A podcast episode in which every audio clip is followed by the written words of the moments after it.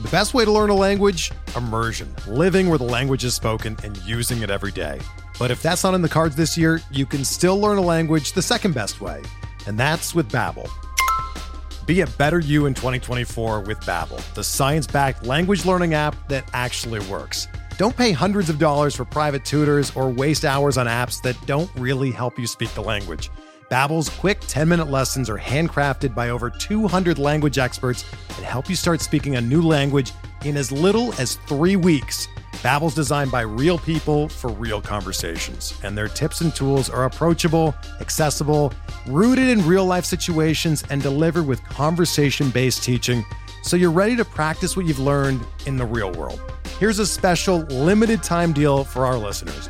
Right now, get up to 60% off your Babbel subscription at babbel.com slash bluewire. That's 60% off at babbel.com slash bluewire, spelled B-A-B-B-E-L dot com slash bluewire. Rules and restrictions apply.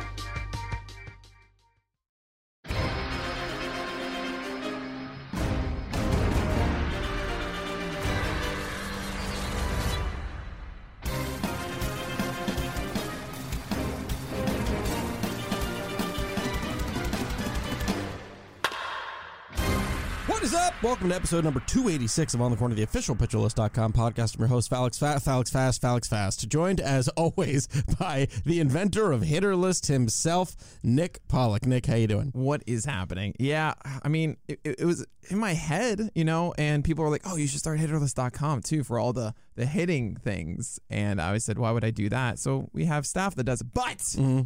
You're saying that today because we're actually going to talk about hitters. We're going to talk about a lot of hitters. I also appreciate you not acknowledging that small miniature stroke that I I don't know what you're talking about. It was just natural to me. I know for the first 10 seconds, I was like checking their podcast app, like, is he okay? Or did I skip? Do these things skip like an old CD?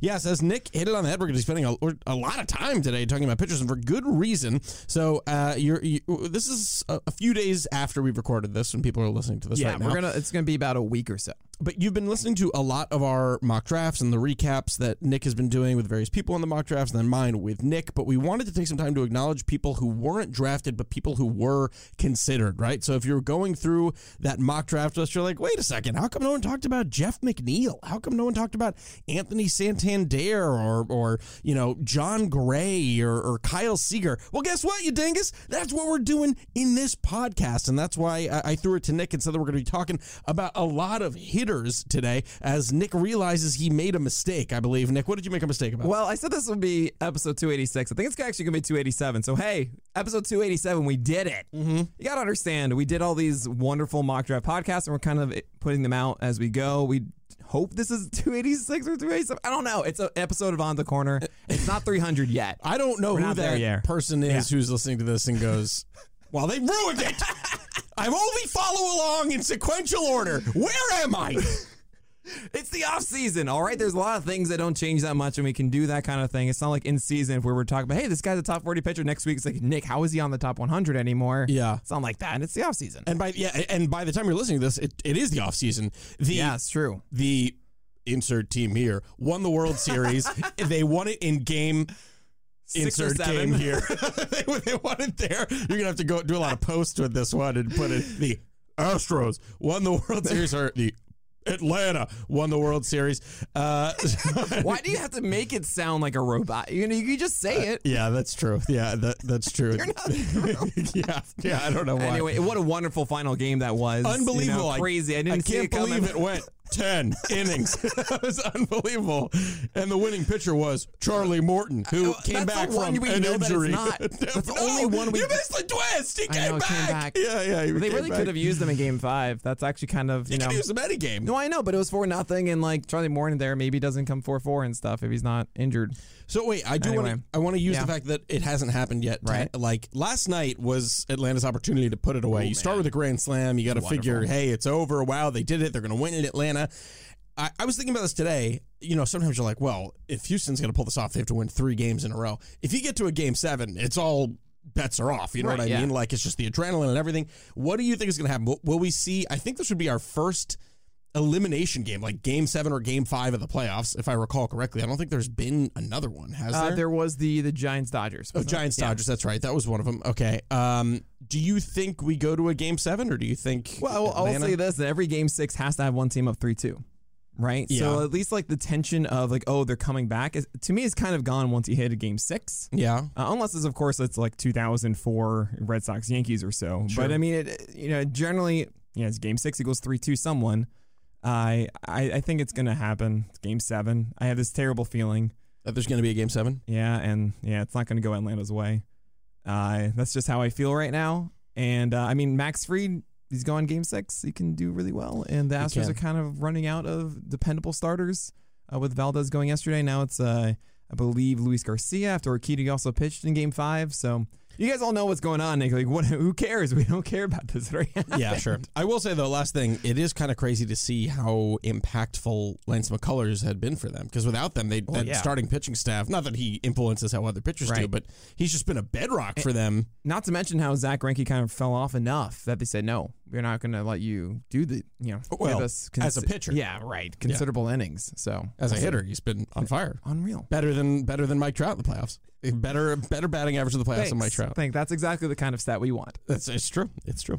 Um, all right. So yeah, as promised, we're going to go through a lot of these players now. As you guys know, you've been listening to us for over 250 episodes. Nick and I have. are You're also hitting experts. Uh, so you're going to get a lot of hard hitting, number one, big boy, top hitter analysis Yeah. coming into this. I mean, look, we had to do this, right? We really wanted to go over all the guys across all, you know, the possible 12 teamer draft picks. And we needed a 13th episode of the players that weren't drafted. It just makes sense. It's not going to be the same 276 players in your draft. So we went to the staff that partook, uh, partaked, partook, partook in this draft and said, hey, who were the other players that you were considering at the end? We have this wonderful list.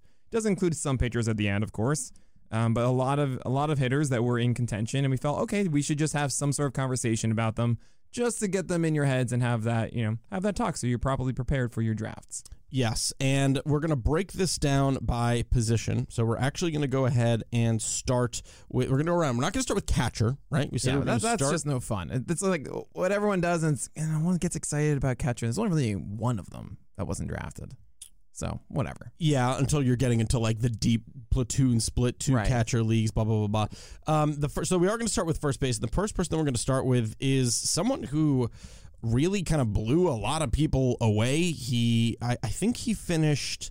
Uh, yeah, he was the highest rookie by WRC plus this year, and by a considerable margin. Okay, Randy Arozarena was second at 128. Frank Schwindel Unreal. was first at 152. He amassed a 2.1 war, which was seventh best among rookies. He, of course, ended the year with that 326 batting average, 371 OBP, 591 uh, slugging in that slash with 14 home runs, yet not any love thrown his way. What do you think about Frank Schwindel? Yeah, it just kind of came out of nowhere, right? And I think uh, John Metzelaar will call it the Joe Schmo effect, where you have someone that has a name like Frank Schwindel. You don't think he's going to be an all star. It's just kind of how these things go. Uh, but right, 326 batting average uh, for for Schwindel, uh, only 11% swing strike rate, uh, 41% ground ball rate, 39% fly ball rate. So it's not it's not like he's an extreme ground baller.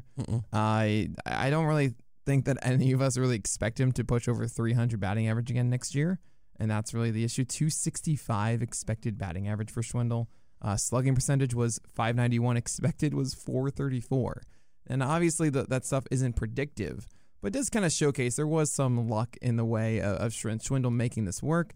And I- think all of us kind of imagine Schwindel being okay in your 12 teamers, but not necessarily the same guy that's going to be able to put up 14 home runs in just 64 games next year. Yeah, I mean, so wait, you're are, are you? Why didn't you take him? Well, aside from the fact that you had 14 other first basemen, but would you would you have taken him if given the opportunity? No, I, I, mean to me, it's it requires requires too much work to to draft Frank Schwindel because then I need to constantly be monitoring it, seeing how he's doing, how he's performing, and uh, then feel good one way or another about dropping him or holding him, and which which is a normal thing. That's actually what you should be doing. For me, my strategy personally, it's because I care more about hitters and, and picking them up. I don't want to have those thoughts often in season. I did pick up Schwindel for my team in July and it worked just because of sheer luck that I got that. but it's not. Uh, it's he's not the kind of guy that I really want to depend on or have as a bench spot on my team. Yeah, I think he might be a viable option if you are not going to dig into the deep, deep well that is first base, right? Sure. I, I think he kind of begins that like uh, a, a new tier that's like, well, I'm just kind of hoping for the best. I think there are some encouraging metrics about him, which is that he it's not like he was all fastballs. It's not like he just feasted on fastballs. He was actually also able to take advantage of breaking pitches as Mhm. well. He had a near 400 woba on breaking pitches. He faced over 300 of them, so there is somewhat of a good enough sample size there. Uh, but yeah, there's definitely a little bit of a risk when it's coming to Schwindel. I guess the last thing too is that Cubs lineup is not going to be great next year, but he is going to be high in that order. That I'm happy you brought that up because that's something certainly when it comes to February and March that I focus on a ton, especially in the deeper leagues we play in. Is I just care about where you are in the lineup. I, it's less about ability. If you're getting the opportunity, like we can talk for ages about what your ability is, but hey, who knows if you have the opportunity, what will come from it? Yeah. And uh, you know, there are a lot of times that breakouts happen when we just have no idea, and it just happens. Well, at least this guy has a chance to do so at the number two slot currently for the Cubs. So Frank Schwindel, that could work. I mean, in deeper leagues, there's no way he's going undrafted, not even a chance. In a 12 teamer, you can afford that because yeah, you can probably find another first baseman. It's pretty deep. You can probably find another uh, you know, guy to slot into your util spot. Yeah. Um, yeah, man. Hitting ahead of Contreras and Happ means good. Not so bad. Not so bad. Yeah. Not so bad on a weaker offense. Let's move on to another guy who was not drafted, uh, and that is uh, Nate Lowe. I always have to think for a second if it's, It's Lowe or one? Lau. Yeah. Yeah. and which one's which one, but I believe it's Lowe. The weird one is on the Rays. The weird one, yeah, Lau is on the Rays. Yeah. Uh, thank God they, they at least moved away from them.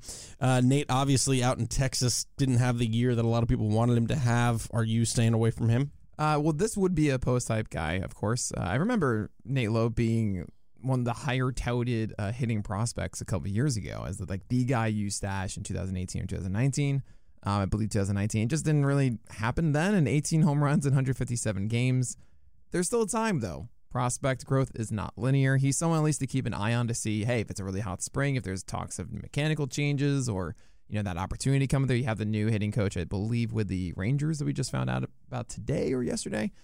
Uh, there there could be some hope here. This is someone to keep an eye on, but yeah, I don't feel like I want to chase it out of the draft. This is someone that remember Nate Lowe and see how he does the first week or two.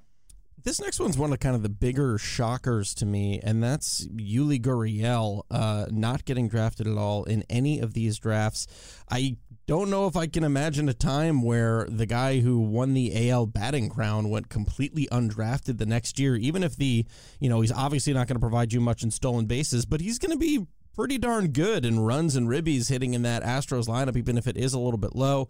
He's not going to provide you with more than probably at max 20, 25 home runs at the very max. He had one career year at 31 in 2019, just 15 this year. But this is a guy who clearly has 300 potential. He hit 319 this year. Obviously, the off year last year hitting 232, but every other year he's been 290 at the least, 298, 291, 299. It's rare to find average super, super late in drafts. And if you're going to go for a bunch of power guys and, and, and Joey Gallo are just going to completely destroy your batting average, Yuli Gurriel could be a really nice pairing for you, but he just falls off the draft board. Yeah, again, deeper leagues are going to go after Gurriel a ton, right? Uh, we were talking about it in Arizona, where Gurriel was just one of the best values you could get later on in your drafts, and you know and this it could fit teams absolutely. Um, but I don't think anyone is really expecting anything close to the 31 home runs in 2019. Mm-mm. Gurriel only hit 15 in 143 games this past year. And that seems, yeah, okay. It's not. He's not really going to help you too much in that department. Runs and RBI could be there because it's the Astros. Still, you're going to lose Correa, but I don't really think that, that offense is all of a sudden a bad offense in any way. And he might actually benefit in the sense of going higher up now than the seven eight spot that he has been in. So Yuli Gurriel, yeah, good average should help out. He should have been drafted in this one. Yeah, I agree. Let's go back to the Cubs. We're going to talk about 30 year old first baseman, third baseman uh, Patrick Wisdom, who I believe uh, edged out uh, Frank Schwindel in terms of WAR at 2.13. Finishes the year with a very respectable 115 WRC plus. He is one of those batting average sucks at 231 of the, the 305 OBP. Uh, uh, well, it's still not great, but it's better than that 231 batting average. 28 home runs though. I mean, this is a guy who clearly has a lot of power inside of his bat. Steamer projects him for 30 next year, yet he just doesn't get drafted. I mean, okay, it's 28 home runs in 375 plate appearances. That's absurd. Yeah. And then, of course, there's a 41% strikeout rate and a 31% homer of fly ball rate. And we don't really believe that that's going to stick around. Um, it's a heavy pull percentage, 57%. He's really selling out for this, nearly a 50% fly ball rate. Uh, for Patrick Wisdom, a 19% swinging strike rate. And I will say, power is actually kind of easy to find this past year. You have someone like Adam Duvall going later in the draft, too. Uh, and I, I think for a lot of people, wisdom is they're- think they have the wisdom to not take him and and go fall for this trap. I was wondering Um, when and how that was going to be I mean, worked in. l- let's just think about this. Like you, you draft Patrick Wisdom, and yeah, he could be hitting fourth for the Cubs. Uh, this could be either the fastest drop you make, or you know, you could hold too long. Is what I'm getting at. So in April, like I don't expect him to have an amazing average, and I think at some point there are going to be some massive valleys for for Patrick Wisdom. You're kind of hoping if you draft him that it doesn't happen in April that he comes out hot because essentially what's going to happen is you're going to draft draft him. Maybe if you do start him a couple times, he's just going to do nothing, go 0 for 4 with three strikeouts or whatever. And you're like, okay, why, yeah, why did I do this? Why did I chase this one? Because I don't, I don't know. I don't think there's enough of a ceiling to really go after it. Maybe you have him there for like an occasional home run or so. But to me, yeah, when it comes to hitters, there's so many interesting ones through the year that you'll be able to snag and feel more confident in. And Wisdom shouldn't be starting on your team. And I don't really think he'll get to a point that he demands it. Speaking of guys who uh, you can wait on and get power for, and who is also a batting average suck, here we are with Miguel Sano, who hits 223 this year in just 135 games, but has 30 home runs, uh, which is pretty insane. I believe he said, if I recall correctly, that he wanted to try and um, get in shape this offseason. Oh, Uh, that's I think, nice. I think I, if I That's recall a smart correctly, thing to do. Yeah. yeah, that's what that's what he wanted to do. Um, So so like a like a I don't know a triangle. yeah, that's the shape that he wanted to get. Uh, Am I crazy? Wasn't he the guy who said that he wanted to? I mean, Either way, it, it wouldn't be like everyone. No, but like someone specifically was like, uh, it, "It's This is time it. for me." Yeah, and Okay. maybe maybe I'm crazy. Maybe it wasn't him. But either way, this is another guy that if you theoretically uh, needed some power at the end of your draft, he, and you had built upon um, average. I mean, meanwhile, these guys fit well together. Sano or Wisdom and Yuli Right. Gurriel, right? Those are the two guys that you could theoretically well, I would pair. say yeah, I would say uh, Sano to me is a little bit more dependable with that power because we were just talking about with wisdom was it's a 31% homer fly ball rate and we don't really know if that's like that's gonna stick necessarily. Mm. Uh, with Sano, okay, yes, this is high, Mr. Power su- with the, the batting average suck. That's just kind of what he does. Uh, we know this. We feel a little bit more dependable about that. You could say, oh, Wisdom's going to be fourth maybe in that lineup. There's a little bit more to chase with that. Sure. I I would say if you're really going for something, sure, I guess Sano maybe puts up a 250, hints at that like he did in 2019. But yeah, these guys are just not for me, really. Um, it's just not really the kind of guy I want to go and chase because I know that the ceiling is capped with that average. And it might be some really tough stretches Mm. um, where he goes out of his way to actually hurt your team. I want to get into what is the youngest of the bunch, I believe. Yeah, Nathaniel Lowe is 26. Lewin Diaz, first baseman for the Marlins, is 24. Frank Schwindel's like 29. Patrick Wisdom, same. Like, it's funny because these guys have actually been around for a long time despite their kind of rookie status. Uh, another, like, this one doesn't really kind of shock me too much. Obviously, there's there's been some pedigree there, but it's mostly power and fielding, right? He has a 45 grade hit tool, uh, 45 speed, but then a, a 70 potential in the fielding department. Lewin Diaz ends the year just 40 games played with a little bit over 125 plate appearances, but slashes 205, 242, 451. I don't know. Is there really any, even an NL only, that you're kind of entertaining Lewin Diaz as your first base option? Well, I an extreme fly baller Mm-hmm. gives opportunity for home runs. In that stadium? Well, I'm look, 54% fly ball rate. Sorry. Yeah, fly ball rate. I got this. I can do this. 17% homer fly ball rate, which actually means eight home runs in 40 games, which actually does really well. If that multiply that by four, that's 30 home runs in 160 games or so, right? Uh, so there is something there of that. He's always been this way in the minors. Uh, 20 home runs in 74 games in AAA this past year for Lewin Diaz. So that, that's what you're chasing. The guy's only 24 years old. Actually, he'll be 25 next year. Maybe there is something there. I can understand going after this instead of the others because we don't really know what to expect exactly. And there could be more potential growth just because of the unknown, the mystery box involved here. Look, we're talking hitters. I'm doing my best here. Fast. Mm-hmm. Yeah, I hear you. No, I, I, yeah, I know, and I'm sure there's plenty that we can dig deep into. no, into. I'm messing around. but I guess if I was gonna take a risk, I'd rather go for the guy who's got some better lineups around him. You know yeah, what I that, mean? that's that's a really good point. And we'll actually, I, I think over time, you know, we're gonna get rid of the idea that the Marlins have the worst lineup, right? I mean, there are some exciting players on the team. Jazz Chisholm, there's Jesus Sanchez, uh, and friends, and uh, yeah, I was gonna say, keep going. I mean, I, I- you got to think over time that either more you know, some of these prospects hit and they also acquire some guys. This will develop over time. It's not just a given that oh the lineup's gonna be absolutely trash for Miami. Likely, probably yes, but hey, there's a chance it's not. Yeah, I also don't know if he even makes the opening day roster. to Yeah, honest. that's a very good point too. I have Yeah. no idea. I'll be I'll be curious if he does. I think they have a good some some people there with uh, Jesus Aguilar and Garrett Cooper who comes in every once in a while and they Hmm. can kind of move around. By the end of the year, like Jorge Alfaro was their left fielder for a while, which was crazy. DH could be coming DH could very well be coming as well, which I think it probably will. with Aguilar. I would imagine. Yeah, would be that would be the DH there for certain. But then Garrett Cooper, it's like he always shines when he gets the opportunity, but he's also made of glass and bones. Um, all right, so let's move on to the last guy that we're going to talk about at first base, and that's a AAA prospect in the Boston farm system. He's got a 55 grade according to Fangraphs, and that's Triston Casas. This past year in 2021, slugged two, uh, excuse me, slashed 242, 381, 485 with uh, just one home run and one stolen base, but that's over 42 plate appearances. He got the bulk of his work done in Double A, where he played 320, got 329 plate appearances, slashing 284, 395. 484. So, what? Maybe taking a little bit of a risk here on Casas? I imagine they like his plate discipline, which is uh, 15% walk rate in those 77 AA games this past year with just a 19% strikeout rate. Uh, it seems like a decent hit tool with a lot of raw power. Uh, so, yeah, who knows? Who knows what happens with the CBA? Who gets pushed up quicker? Maybe Casas does. And no, I will not make that joke. That is so obvious to do. I'm not doing that. Come on. I, what, I- what is this restraint? I, I'm just, I'm doing it for you, Fast. For me? Yes. Don't do it for me. I don't know where this restraint is coming from. Um, let's move on to second base. The first one that we're going to hit is Kike Hernandez, who over 134 games with Boston this year got you those 20 home runs. Uh, not necessarily a guy that people were probably drafting uh, outright, uh, but was okay there. Didn't really kill you in average either. Had a sub 20% K rate, which might as well be, you know, award worthy right now in this day and age. But yeah, goes undrafted in these leagues. Just a lot of, I I don't think it's really a position with a lot of depth. So there's just other opportunities there or what? Yeah, I actually think that Enrique Hernandez might find himself on many teams, uh, especially if you miss out on second base. Well, you know, we're going to see a lot of guys here that are second base and other positions as well.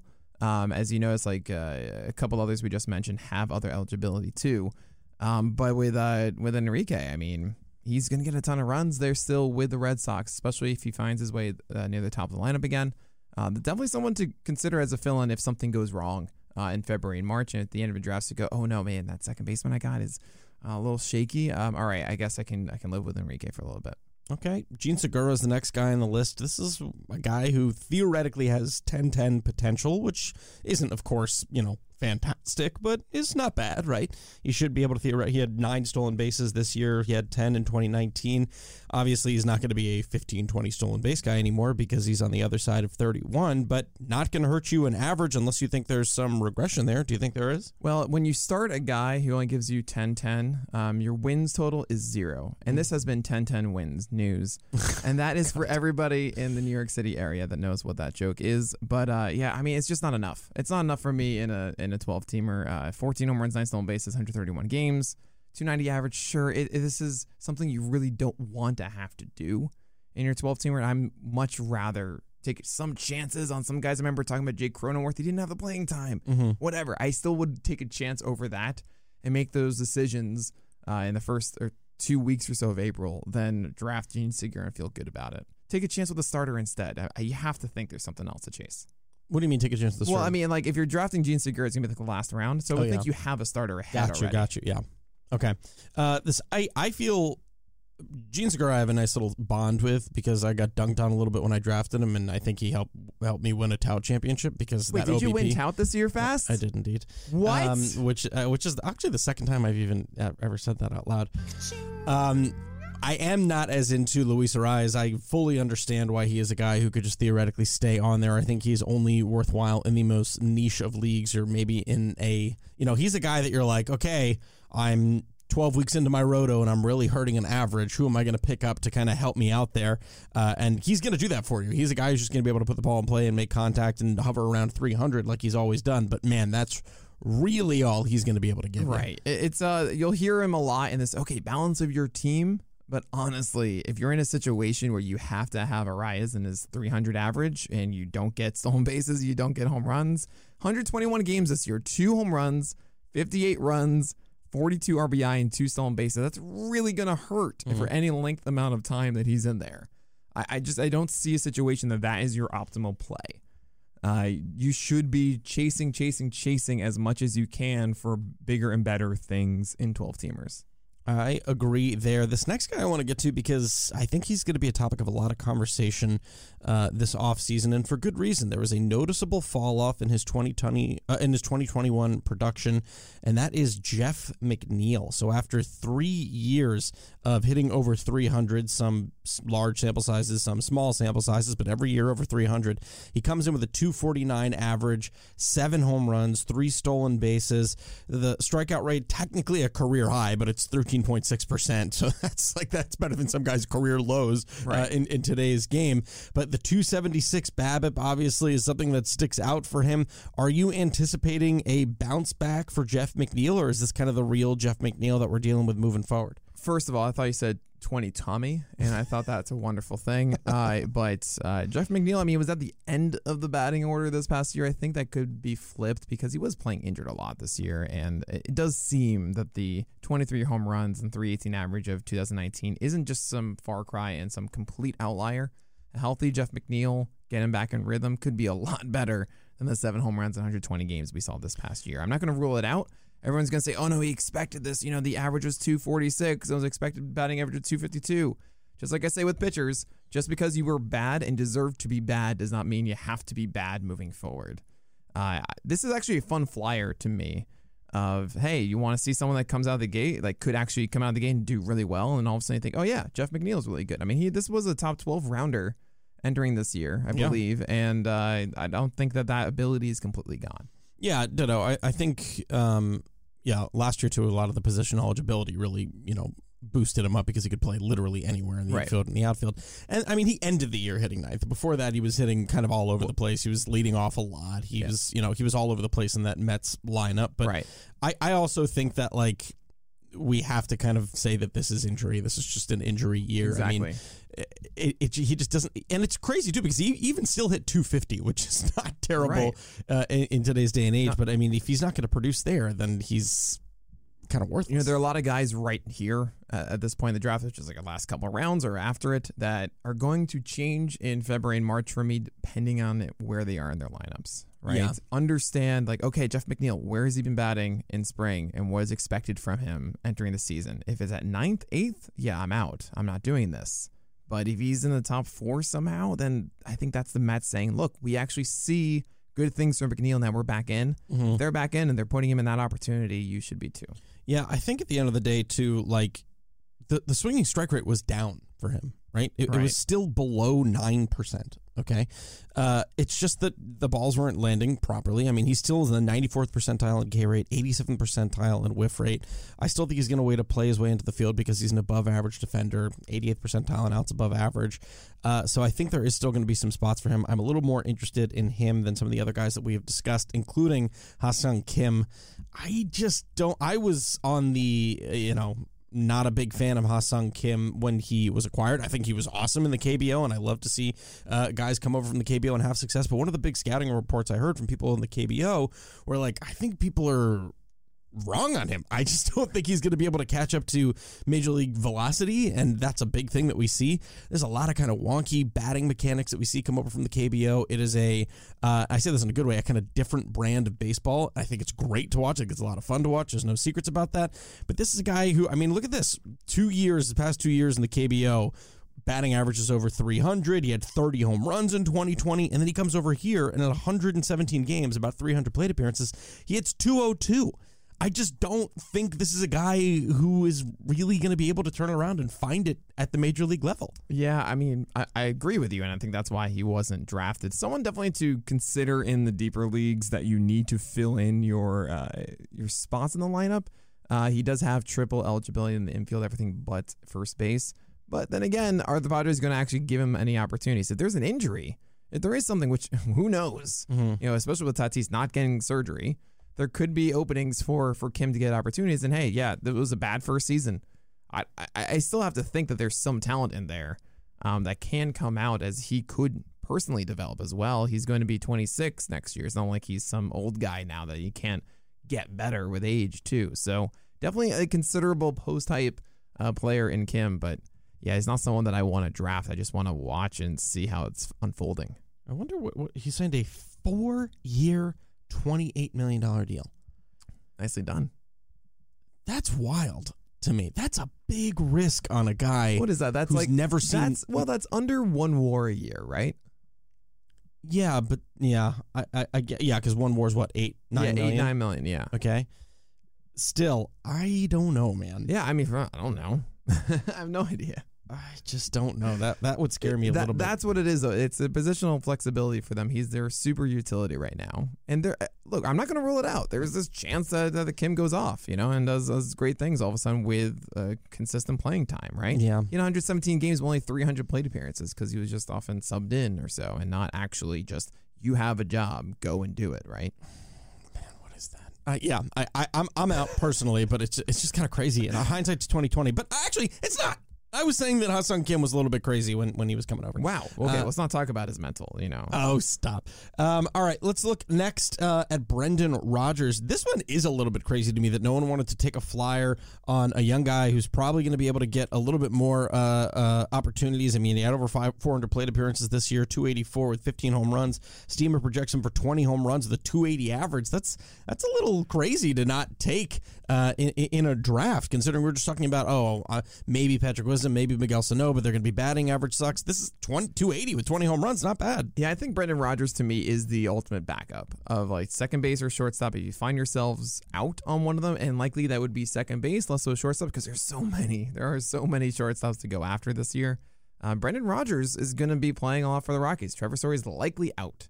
I imagine once once Story is officially gone and signed somewhere else, Then it's then there'll be a lot of talk about Rodgers and where is he slot in that lineup. And there aren't really many you know, demanding players left. There's CJ Cron, there's Blackmon, and um, yeah. So so you have Rodgers and that you know McMahon, I guess. Okay, so this could work out pretty well. 15 home runs over 415 plate appearances. Plays in Coors, 284 average. That's gonna you know Coors is a thing. He's gonna get a good amount of runs. there's one RBI. thing you get from this podcast. Coors is a thing. uh, yeah, I mean, I, I think he can also get better over time. So Rodgers for me is a really fun one. That's that's that's the difference between the other ones we've talked about. We don't really know what Rodgers can do across a full season with consistent playing time. Uh, it, he looked promising in his time this year, and hopefully he can take another step forward next year. Jorge Mateo is the next guy that I wanted to talk about. Obviously, you know, DFA'd, I believe, by the Padres, ended up getting some appearances Where did he play? in Baltimore. uh, he is probably going to make the team next year because they want to save as much money as possible, and he would be first year arbitration eligible, where he's probably not going to command a lot of money. Uh, the only reason we're really talking about Jorge Mateo is potentially a late stolen base option. Right. Yeah. 10 stolen bases last year. The Orioles we've seen have allowed guys to steal. Mm-hmm. Uh, it's just, yeah, whatever. We're the, we're the Orioles. Cedric Mullins just stole 30. We've seen VR take advantage of this.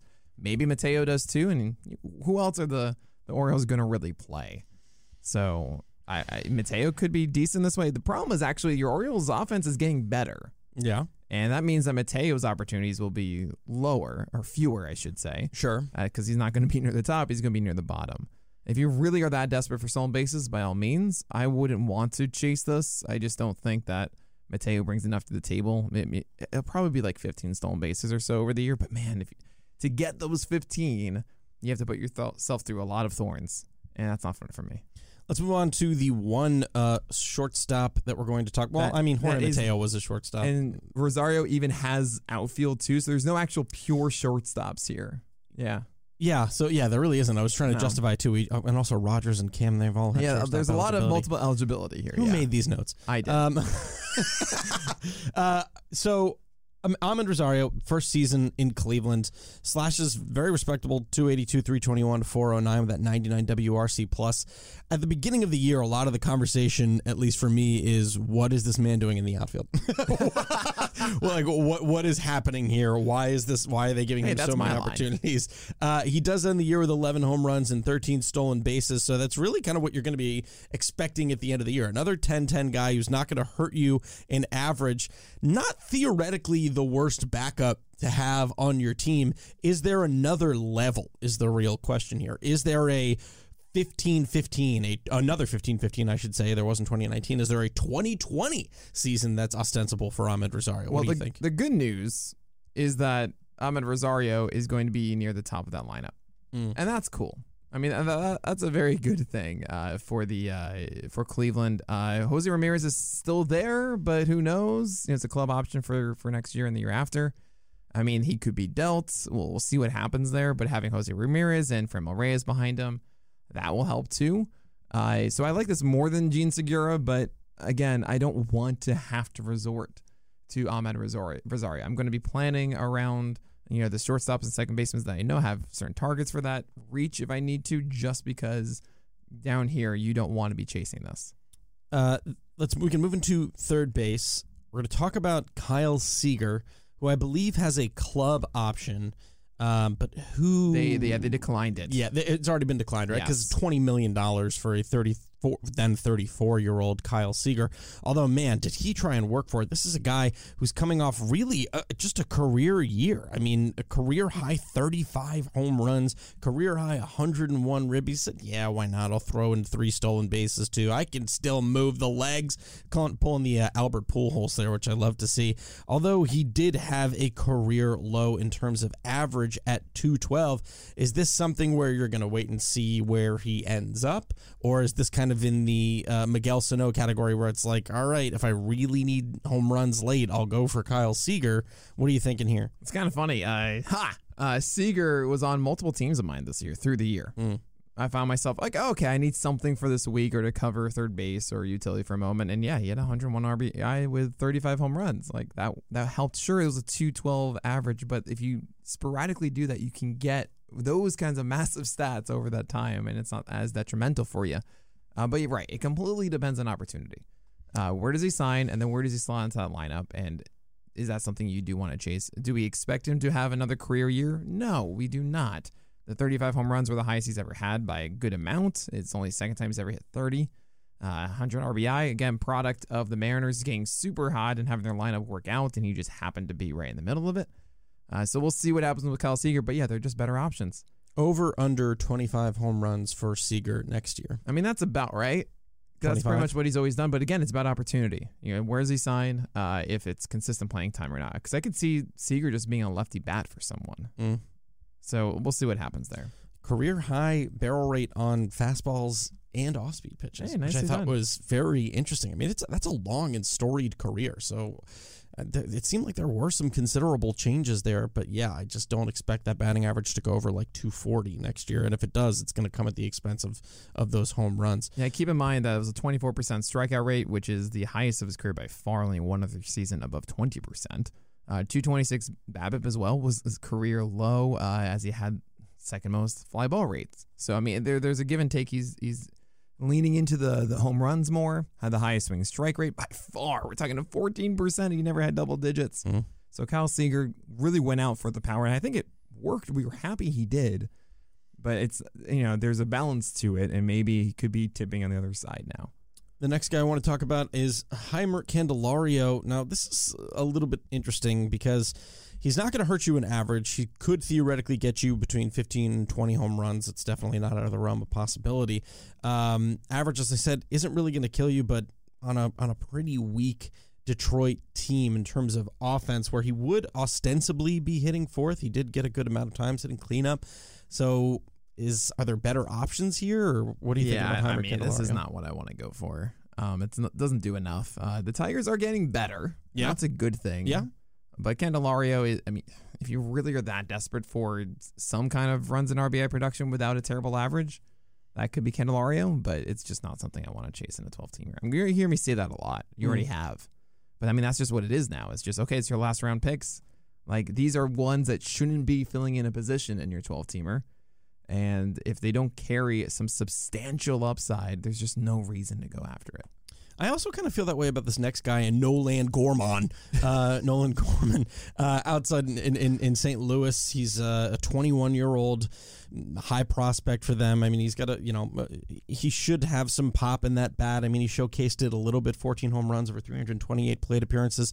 Not bad in terms of average. I just don't think we're going to see much of him.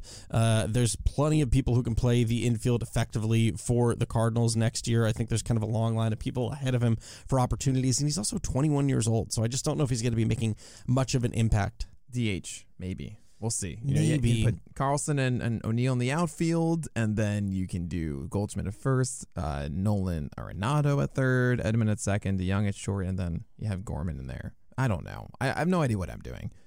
but uh, yeah, he has a lot of raw power. That's the main thing. If he does get opportunities, which again, things could open up in weird ways, as they Yeah. often do. He's someone that uh, our prospect guys were like, yeah, this is uh, he's just someone that can make an impact. Yeah, we'll, we'll see. Um, in deep, maybe in dynasties, it's like, all right, yeah, Oh yeah, twelve take- teamers. You shouldn't. I mean, uh, depends on what happens in, in February, March. Monitor it. There you go. The wonderful two words Mo- to yeah, use exactly. on podcasts. Yeah, monitor it. Yeah, just uh, you wanna go, why don't you go ahead and uh, monitor it, all right? Just keep track of it. You, you guys can do it.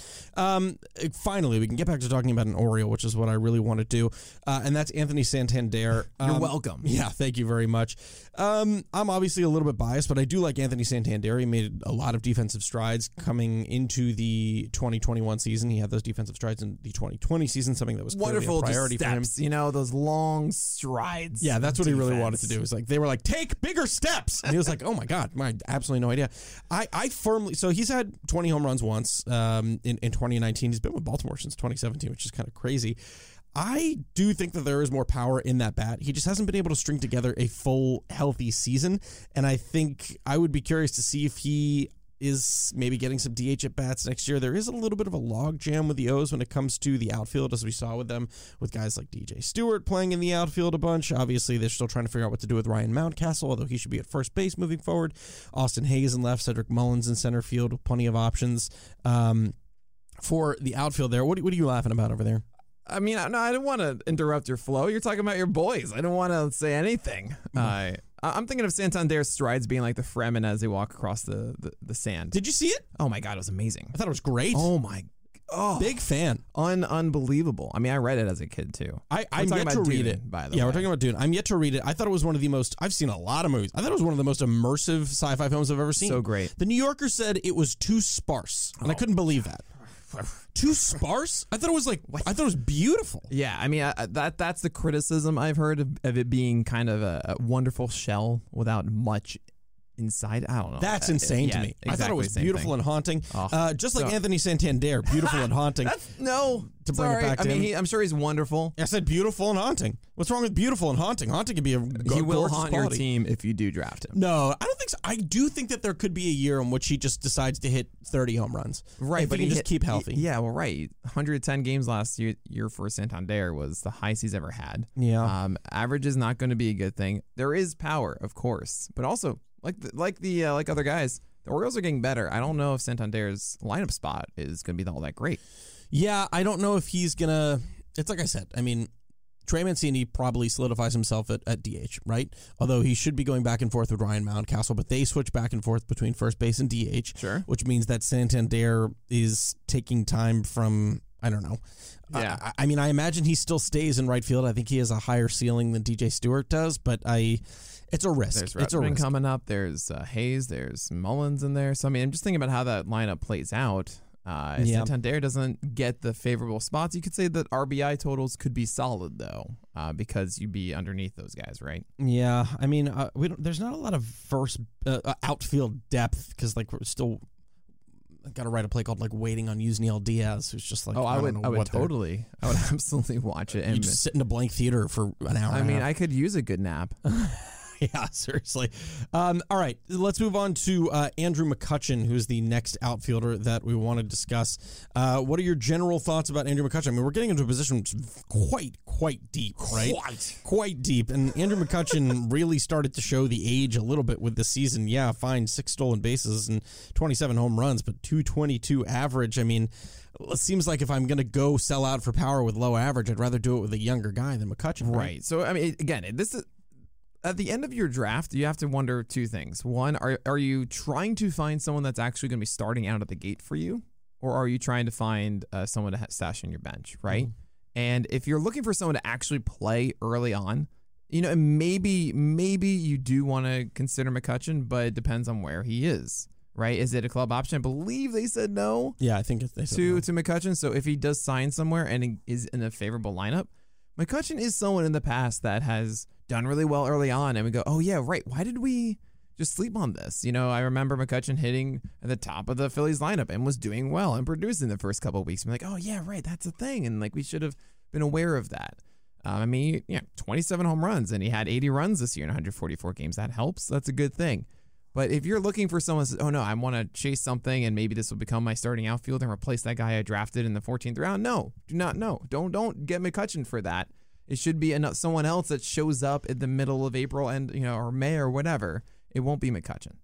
It could. I mean, I would sooner have Lane Thomas. I guess. Or there's right. there. Uh, I don't know if I would sooner have. Let me let me back I that would. up. I would sooner. He fits your point perfectly, right? A young guy with a little bit more upside, a little bit more promise, who could theoretically get you a good amount of an okay amount of home runs, a good amount of stolen bases, and hover around a 240, 250 batting average at most, right? Um, so he's and he's also you know you don't have to worry about where he's playing. You I know he's going to be inside that. I think Lane Thomas lineup. can do better because I mean, 7.5 percent swing strike rate this past year. You know, th- there's opportunity I think to for growth more with Lane Thomas, uh, and it's it's kind of exciting. I mean, the Nationals don't really have a lot of things to say. Oh yeah, this is what we. No, I'm sorry, Delane. We don't have any opportunities for you. Are you kidding? It's just Juan Soto and Josh Bell, I guess, and Lane Thomas could be hitting leadoff, and that's really good to be in that situation. It's an opportunity for Lane Thomas to go and, and succeed. So I would much rather see how that plays out than trying to get some little value with uh, McCutchen. I love the veritable bell curve that is the age of Lane Thomas, Alcides Escobar, and Juan Soto. like that one, two, three for the Nationals next year. The alleged one, two, three just really kind of kind of cracks me up there. The next person I wanted to talk about, we're, we're sticking with our outfielders here. Another guy in Coors in Charlie Blackmon. Unreal how far he's fallen now, right? I mean, we're talking four straight years of at least 29 home runs and uh, essentially top three round talent uh, with, mul- with double digit stolen bases as well. And then all of a sudden, 13 home runs this past year in 150 games, 270 average. This is this is more of what I was saying before about McCutchen, right? Like if Blackmon is at the end there instead of McCutchen, you definitely go Blackmon because right, he's going to be at the top of that lineup. It's going to be in Coors. Look, maybe they're in Coors the first like twice uh, in the first three series or so. Maybe you can get something out of that with runs and RBI, and hopefully the average is better than 270. Even if it's 270, that might be okay. There is something to get there from Blackmon.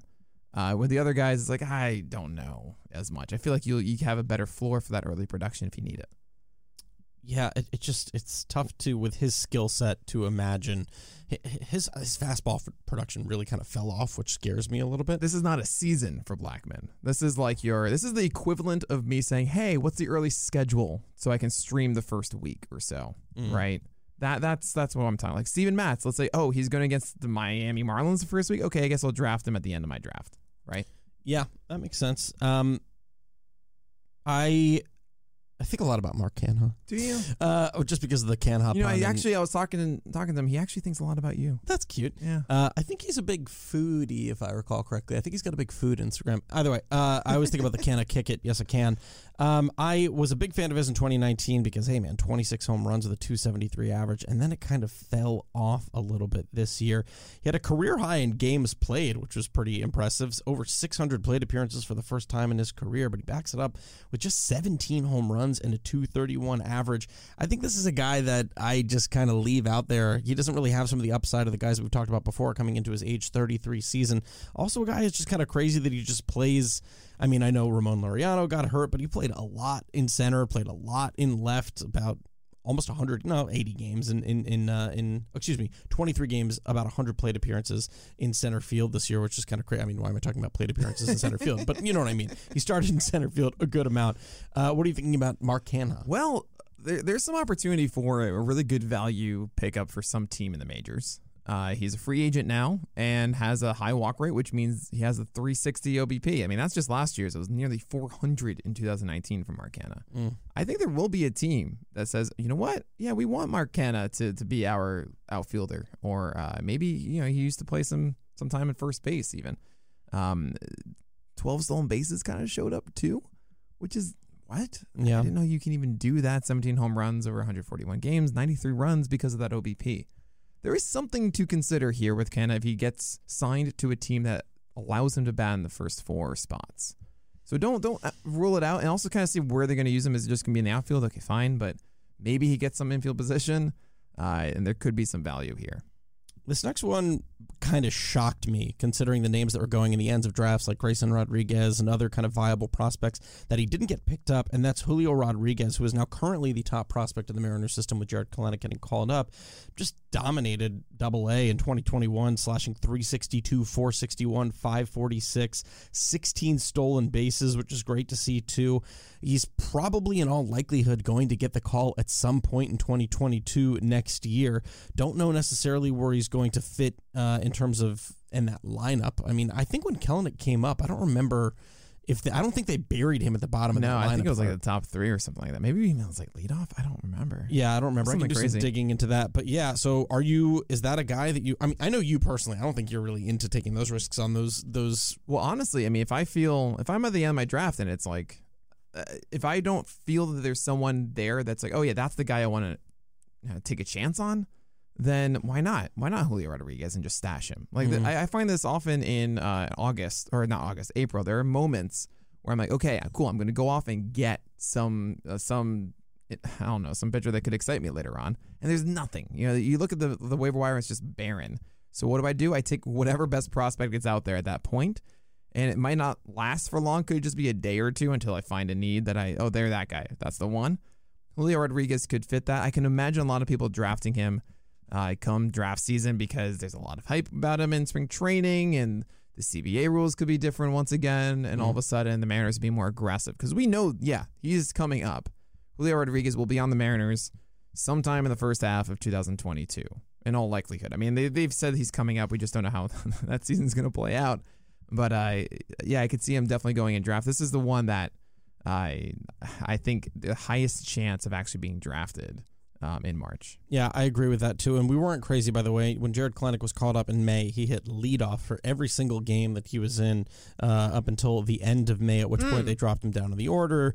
Uh, and then when he returned uh, at the end of, what is that, July, uh, then he was like sixth, seventh, eighth, Right, and they started to drop him down a little bit. But the Mariners have shown that they're not necessarily going to bring up a guy and have him hit eighth or ninth. So Julio Rodriguez Right. could ostensibly come up and try and do some damage right away. Damage. You wanted to wait to talk a little bit about catchers because you're like, why are we going to start this podcast off talking about the one catcher that we're going to talk about?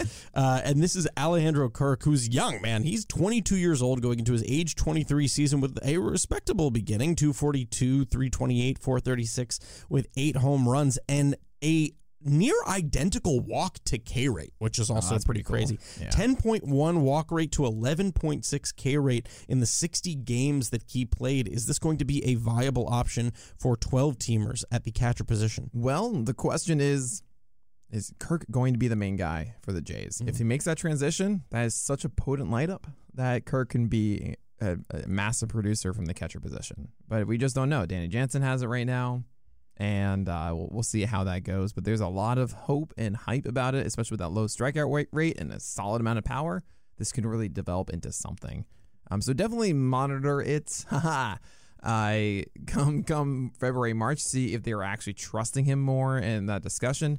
Look, I took Eric Haase at the end of my draft because I, I had nothing left. There's some pop. Um, Kirk might be the one that you go with instead. I am so confused as to what they keep seeing in Danny Jansen, right? Like he was never he never had the same pedigree that of course like Vlad or Bo Bichette had, but he did have some pedigree. He was going to be a guy who was really good at OBP. Now, he's a middling framer, but uh, theoretically Andrew Alejandro Kirk is actually worse in terms of defense. So maybe there is just like we want to, you know, have him I mean, look at his results with Robbie Ray. I mean, obviously he liked working with Robbie Ray. Um, but yeah, it's kind of crazy that they haven't made a change. We'll see. Maybe it was just because he's young. Uh, Nick, Hi. we did it, which is I did it from Dave Matthews, uh, but we we um, we made it through the hitters. Yes, we're done. Never again. Fast. We pretended enough, and we that was that's crazy. We had 53 minutes on hitters. Yeah, we just did that. Dang. Yeah. Um, but now we're gonna move into the people who throw it. yes, But, before we do, we're we going to take a quick little break. Hey, Alex Fast here, and thanks for listening to this podcast on the Pitcher List Podcast Network. If you're a fan, consider supporting all of us by getting a PL Plus subscription, where you're going to get an ad free website and get access to our Discord, where you can talk to all of our podcast hosts and staff. Plus, you can hang out with our incredible Pitcher List community. It's basically a baseball sanctuary year round for as low as $8 a month. You can sign up at pitcherlist.com backslash plus, and you're going to get your first month free with promo code podcast. Also, don't forget to check out everything else we do as well from YouTube videos, live streams, newsletters, off-season articles, TikToks, breakdowns, over 15 baseball podcasts on our network. We can't stop talking about baseball even during the off-season. So sign up for PL Plus today at pitcherlist.com backslash plus and use promo code podcast to get your first month free. All right. Thanks for listening. Let's get back to the show. And we're back. Uh, we're going to talk about relievers. We're going to talk about pitchers. We don't have a lot of guys we're going to talk about because it's the Pitcher List mock draft. So, like, everyone's drafted when it comes to these things. I mean, crazy. except a couple guys. Except a couple guys. We're going to start with the relievers, and these kind of make sense, okay? We're going to start with Lucas Sims. Um, I mean, when we're talking about relievers at this point, we're really talking about guys who are going to get save opportunities. Right. Right. And Lucas Sims ostensibly could be a guy who gets save opportunities. He does have that fantastic breaking pitch, which is just a joy to see, but didn't have the same productivity this year that he did in 2020, right? I mean, that ERA just completely ballooned. He is a reliever. I mean, the swinging strike rate was where it was in 2019. The K rate was still really, really good. He ended the year with a very respectable seven saves, but it wasn't even a three headed monster out in Cincinnati. It was like a 40 headed monster. And then they added Mychal Givens to that monster, who ended up taking all of the saves, which was just absolutely insane to me.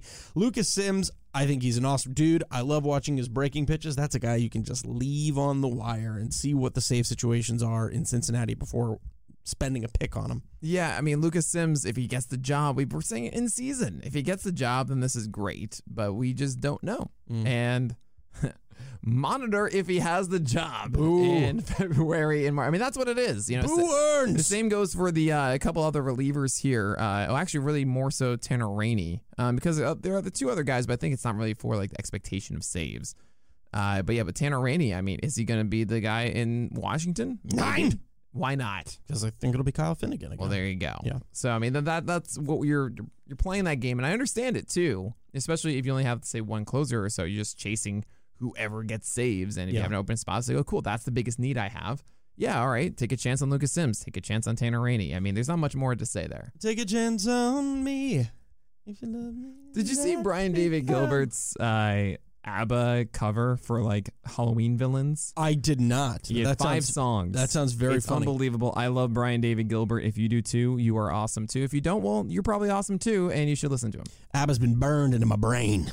Because when I, my mom and I went to go see Mamma Mia when I was a kid, she, I, honest Mm. to God, I think she wore the CD out. You know why I like ABBA? Why? Because they're palindromic. The palindromic. Yeah, Yeah. that's nice. They're also doing it. a weird thing with this next tour where they're like turning themselves into avatars of themselves. Really? It's actually really interesting. Did, did they ever have a song where they have like one verse and then one that doesn't rhyme with it, and then that, that rhymes with itself, and then one that rhymes with the first one again? ABBA has defied poetic structure for Yeah. years. You understand yeah. me? Yeah, A B B A. That's what's up. Okay, It only moving works when you explain it, Nick. Jeez. Only, only. We have two more relievers here. We, and they aren't closers. No, they're not. Devin Williams is another guy that it's like, uh, I mean, I, I think he's obviously going to make a full recovery from this unfortunate hand injury that he sustained himself before the playoffs. Right. Obviously, that, I mean, here's hoping that doesn't impact the airbender. But again, there's such a slew of relievers that are going to pop up. If I'm going to take one, I'm going to take a guy who could theoretically poach save opportunities. And they showed this year that he's not going to be that guy. He's going to be the fireman. Hader's back in that kind of more authoritative closer role. And we've seen what the Brewers can do with reliever arms. So, yeah, no thanks. It's uh, a lot of people like the idea of having a middle reliever to help with ratios and strikeouts, and I get that. I mean, Devin Williams uh, did not, you know, wasn't insignificant getting 87 strikeouts through the year. It is actually kind of funny looking at his page on, on Fangraphs, seeing an 80 out of 80 for his changeup, which is just you don't really see the 80 grades that often. Yeah. Uh, but yeah, we're right. It's not really the strategy that I go for. I think that's more valuable trying to get, you know, taking chances and making mistakes and getting messy. Of course, a Miss Frizzle method, as I call it. Uh, Devin Williams just isn't someone for me. Collin McHugh is interesting because I'm curious to see. Uh, he, he's a free agent. He's 35. I don't know what a team is going to do with him. Right? There's this is a guy who uh, has made starts in the past. He hasn't been a main starter since around 2017. Houston, he kind of converted mostly to relief in 2019, and then largely in kind of a reliever opener role uh, for the Rays this year. So that's another guy where uh, he's just really of no interest to me, not as a human being. I'm sure he, he seems like a very little guy. I hear his podcast is fantastic. I just mean in terms of fantasy relevance, there's really not enough there for me. It is really cool though. I I mean, since the the the the, the McHugh of what 2015 was it 2014 where he really was amazing for a full year. He's completely changed himself as a brand new slider. I think it's the Brad Peacock slider. Mm. Threw over 50 percent of the time this year. It was absurdly effective. 36 percent CSW. I, I always like the idea of Collin, Collin McHugh starting again. I think he actually has that ability. It's just yeah, it just hasn't been what he's done, and uh, it really depends if a, if a team wants to take that chance and try and get some long relief or something out of him. But for fantasy purposes, just not what I want to go for. We sprinted through the thicket and we've made it to the clearing where we feel most comfortable, and that is with the starting pitchers. We've got about seven guys that we want to discuss real quick. We're going to start with what the uh, uh, uh, uh, a Toby, right, in and of himself, Chris Flexen. Oh, Chris Flexen's the first one. Yeah, oh yeah, Chris. Flex- I mean, okay, so this is actually kind of funny. The staff, I okay. Um, the uh, I asked the staff of the channel, like, hey guys, like, who are the people you considered um, that weren't drafted? And I, we had this full list, and I looked back and looked at my top 100 and noticed that they didn't consider some of the ones that were inside my top one- 100. And I was like, first of all, that's insulting. How dare you? Second of all, I was really surprised that Chris Flexen wasn't drafted and it wasn't mentioned. And I, I've called him the Dereck Rodriguez of this year, being someone that had such a good season that uh, next year in drafts we just do not consider. Um, we kind of all feel that this isn't going to be replicated. Mm-hmm. Uh, 361 ERA, 125 whip, 17% strikeout rate. To me, he was uh, the Holly, um, the best Toby Yeah, of the year. yeah. Um, which if you if you didn't listen to the first Pitch Arizona episode, I Oh, did all no. the Yes. awards of the year. But yeah, Chris Flexen for me, yeah, not something you want to chase. I don't draft Toby's. It's the end of the draft. I don't think that he's going to carry over the same rhythm they had this past year. Fastball cutter was pretty much the game, and it was it worked, I guess, long enough, especially in that second half. It really took off, but this isn't something that I feel confident about out of the gate, unless unless his first starts like the Rangers, and I don't know yet. But if that's the case, I can understand taking Flexen and starting him right away. But uh, it's uh, it's just not what I want to do in general. It's just not the it's not the approach I have. It looks like they're going to start the season. Yeah, I tried stalling as long as I could fast. I know. I'm sorry. Um, uh, yeah, I, I thought the schedules are out, aren't they? They are. Do you have anything you want to add about Chris Flexen? Uh, yeah, I oh man, I got I got taken to a 404 not found. Great job, MLB. um, I just wanted to look at a schedule. Um, I, the one hesitation that I had that I wanted to bring up is oh, they start against Detroit. Detroit and Nah. then the Angels. I don't want to do that. No, No. Detroit. Nah. The one thing I'll say about them is I am I am curious to see what the Mariners can do with a full offseason of Chris Flexen and to see what they what tweaks they would want him to make. We have seen what they could do with a guy like Yusei Kikuchi and add some velocity to him, which has had some peaks and valleys here or there. Uh, as you make a face like you just ate seven warheads. Uh, but I, I am a little bit intrigued by that to see what they're going to be able to do with a full offseason of him. They've, they've clearly shown some interest in him. Um, so I, I'll, I'll have to uh, monitor it. Yeah, uh, monitor it. Look at you. Oh man, what a wise podcaster you are. Yeah, thank you. That So all wise. my all my expertise goes into monitor it when it comes to Chris Flex, and I don't really feel the need to monitor it when it comes to Zach Eflin. Uh, I I think I'm out on the Eflin train. I, I don't think I'm really in anymore. Obviously, we've seen stretches where he's been able to put it together, but I mean, so what am I going to get again? I'm low four ERA with a near one two five one three whip. Well, you got to understand though, Eflin's out for a good amount. Uh, Oh, it's, that's it's probably around till May. He got knee surgery, uh, and we don't even expect him right away. This is not the IL stash you want to make. Um, I, I, I will. I, this is kind of funny. Ha. Uh, you know, this is something that's, that's talked about a lot. I think is oh, I want to make sure I have an IL stash out of the gate. Right. Okay. I want to make sure that my no, this is this, like I took Mike Soroka as my last pick. of course, Okay? yeah, but not Zach Eflin. Well, no, but I, I think the point. Sure, if you want to say, like, well, he could be productive when he comes back, and I'll at least give myself that opportunity. And hey, if I need to drop someone, I'll drop him. Like, there's no harm, no foul there, Mhm. right?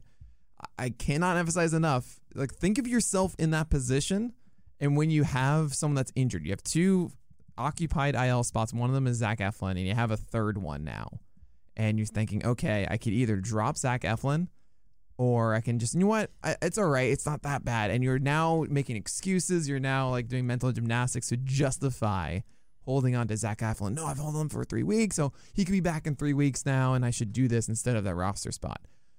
Trust me, you're going to make a bad decision at least once you're doing this, Mm. right? From from out here is this idea of like, no, it'll be easy. I'll just drop Eflin if I need the spot, and that's that.